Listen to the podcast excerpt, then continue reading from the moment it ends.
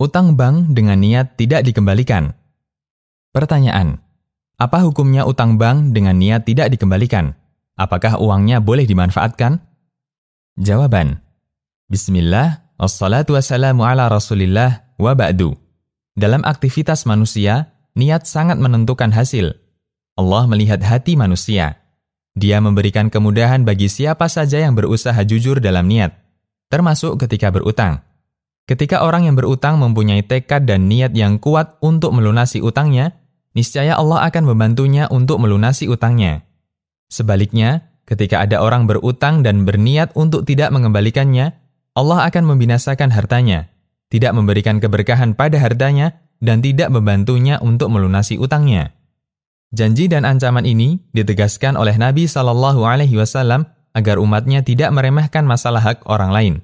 Dari Abu Hurairah radhiyallahu anhu, Nabi SAW bersabda, "Man akhada amwalan nasi yuridu ada'aha, addallahu anhu, wa man akhada yuridu itlafaha, atlafahullah." Yang artinya, siapa saja yang meminjam harta orang lain dengan niat mengembalikannya, niscaya Allah akan melunasi utangnya. Siapa yang meminjam harta orang lain untuk dia habiskan, maka Allah akan memusnahkannya. Hadis riwayat Bukhari dan Ibnu Majah. Dalam riwayat lain, Rasulullah SAW juga bersabda, "Ma min muslimin yaddanu dayna, ya'lamullahu minhu annahu yuridu ada'ah, illa addahullahu anhu fid dunya." Yang artinya, tidaklah ada orang yang berutang dan Allah mengetahui bahwa ia berniat melunasi utangnya, melainkan Allah akan melunasinya di dunia. Hadis riwayat Ibnu Majah dan disahihkan Al-Albani. Yang menjadi kunci di sana adalah niat dan semangat. Sehingga, jika dia mampu melunasi, pasti akan segera dilunasi. Jika tidak mampu sampai mati, Allah yang akan menjaminnya. Asy-Syaukani menjelaskan hadis di atas. Ini terikat pada siapa saja yang memiliki harta yang dapat melunasi utangnya. Adapun orang yang tidak memiliki harta dan dia bertekad melunaskannya, maka telah ada beberapa hadis yang menunjukkan bahwa Allah Ta'ala akan melunasi untuknya. Nailul Autar. Niat tidak mengembalikan dihukumi pencuri. Bagi yang berniat untuk tidak mengembalikan sampai mati, maka di akhirat dia dihukumi sebagai pencuri. Dari Suhaib Al-Khair radhiyallahu anhu, Nabi SAW bersabda, "Ayyuma rajulin tadayyana dayna, wa huwa mujmi'un alla yuwaffiyahu iyyahu lakiyallahu sariqa."